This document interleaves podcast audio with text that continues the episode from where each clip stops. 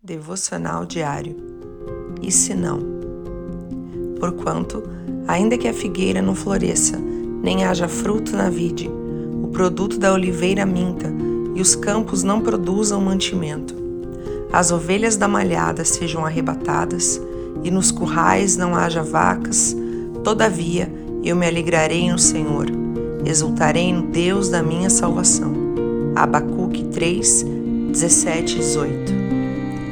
Ainda que esse texto pareça um poema para nossa alma, não é. É uma reflexão de uma fé genuína que nos confronta a vivê-la neste mundo corrompido com vistas à eternidade. Em que não abandonamos nossos valores cristãos por esse, aquele ou ainda que.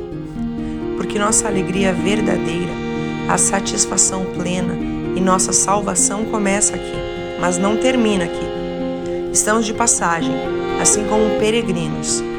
O contrário de uma fé materialista e de um paraíso terreno como sacrifique tudo que você tem e dê tudo para ganhar aqui e agora, que não passa de um baita exercício teológico de barganha. E aí, como está a sua fé agora? Deus te abençoe, pastora Ana Frutti.